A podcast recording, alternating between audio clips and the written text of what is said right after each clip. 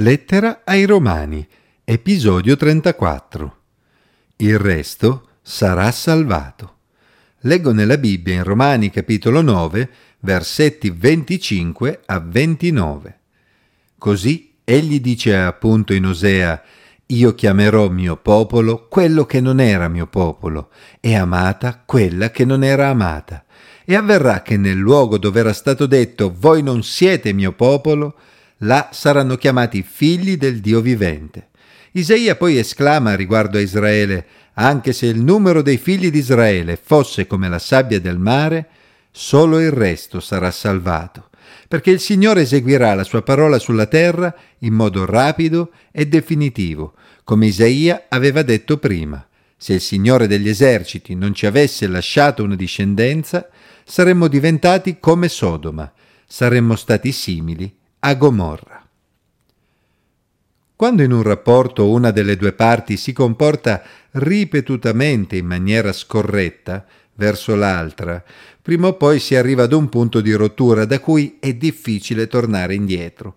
A quel punto la parte offesa, stanca e delusa, potrebbe decidere di mettere fine alla relazione pronunciando le fatidiche parole Non voglio più vederti, tra noi è finita.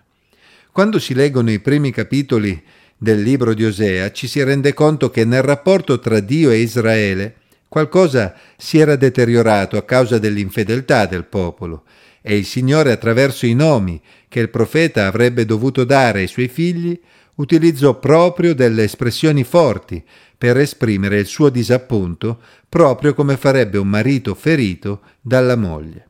Io non avrò più compassione della casa di Israele in modo da perdonarla. Osea 1.6 e in Osea 1.9 Voi non siete più mio popolo. Tuttavia, allo stesso tempo il Signore, proprio come un marito che ama ancora sua moglie, aveva espresso la sua volontà di ricominciare. Tuttavia il numero dei figli di Israele sarà come la sabbia del mare, che non si può misurare né contare. Avverrà che invece di dir loro, come si diceva, voi non siete mio popolo, sarà loro detto, siete figli del Dio vivente. Osea 1.10. Questo è il contesto che Paolo richiama alla mente per ricordare ancora una volta ai suoi interlocutori che nella storia di Israele c'erano già stati momenti di tensione a causa dell'infedeltà del popolo verso Dio.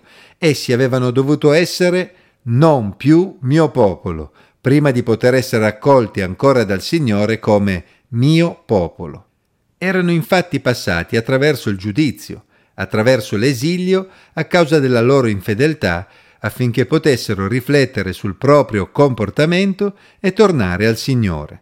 La storia aveva però mostrato che solo un residuo, un rimanente, era tornato al Signore a conferma del fatto che all'interno dell'Israele fisico composto da tutti i discendenti di Abramo attraverso Giacobbe c'è sempre stato un Israele spirituale composto da tutti coloro che avevano la fede di Abramo. Non c'era quindi una vera novità nello stato attuale in cui si trovava il popolo di Israele dopo la venuta di Gesù. Come sempre era accaduto nella storia, una parte aveva accolto la parola di Dio e una parte l'aveva rifiutata ma in tutto questo Dio rimaneva fedele alla sua parola. A conferma di ciò, Paolo cita anche Isaia, il quale aveva considerato che anche se il numero dei figli di Israele fosse come la sabbia del mare, solo il resto sarà salvato, perché il Signore eseguirà la sua parola sulla terra in modo rapido e definitivo. Isaia 10, 22. Da queste parole emerge chiaramente che l'essere parte della discendenza fisica di Abramo non dava nessuna garanzia se non c'era un rapporto sincero con il Signore. La situazione di Israele ai tempi di Isaia era talmente grave che il Signore avrebbe potuto annientare completamente il popolo, come aveva fatto con le città di Sodoma e Gomorra.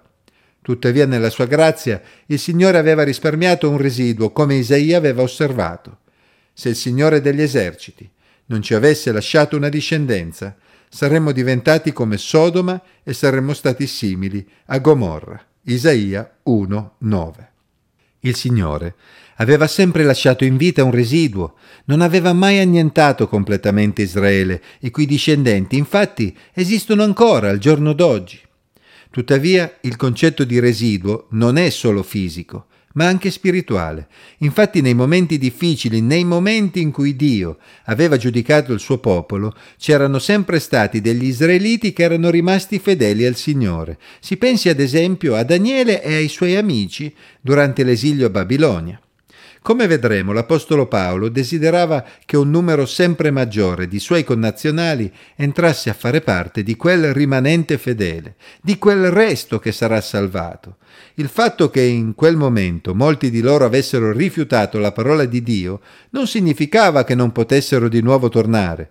Paolo sapeva che sarebbe successo proprio come ai tempi di Osea, in cui il Signore aveva detto Voi non siete più mio popolo, ma poi aveva allargato ancora le braccia per accogliere ancora, come suo popolo, coloro che si erano convertiti dalla propria ribellione.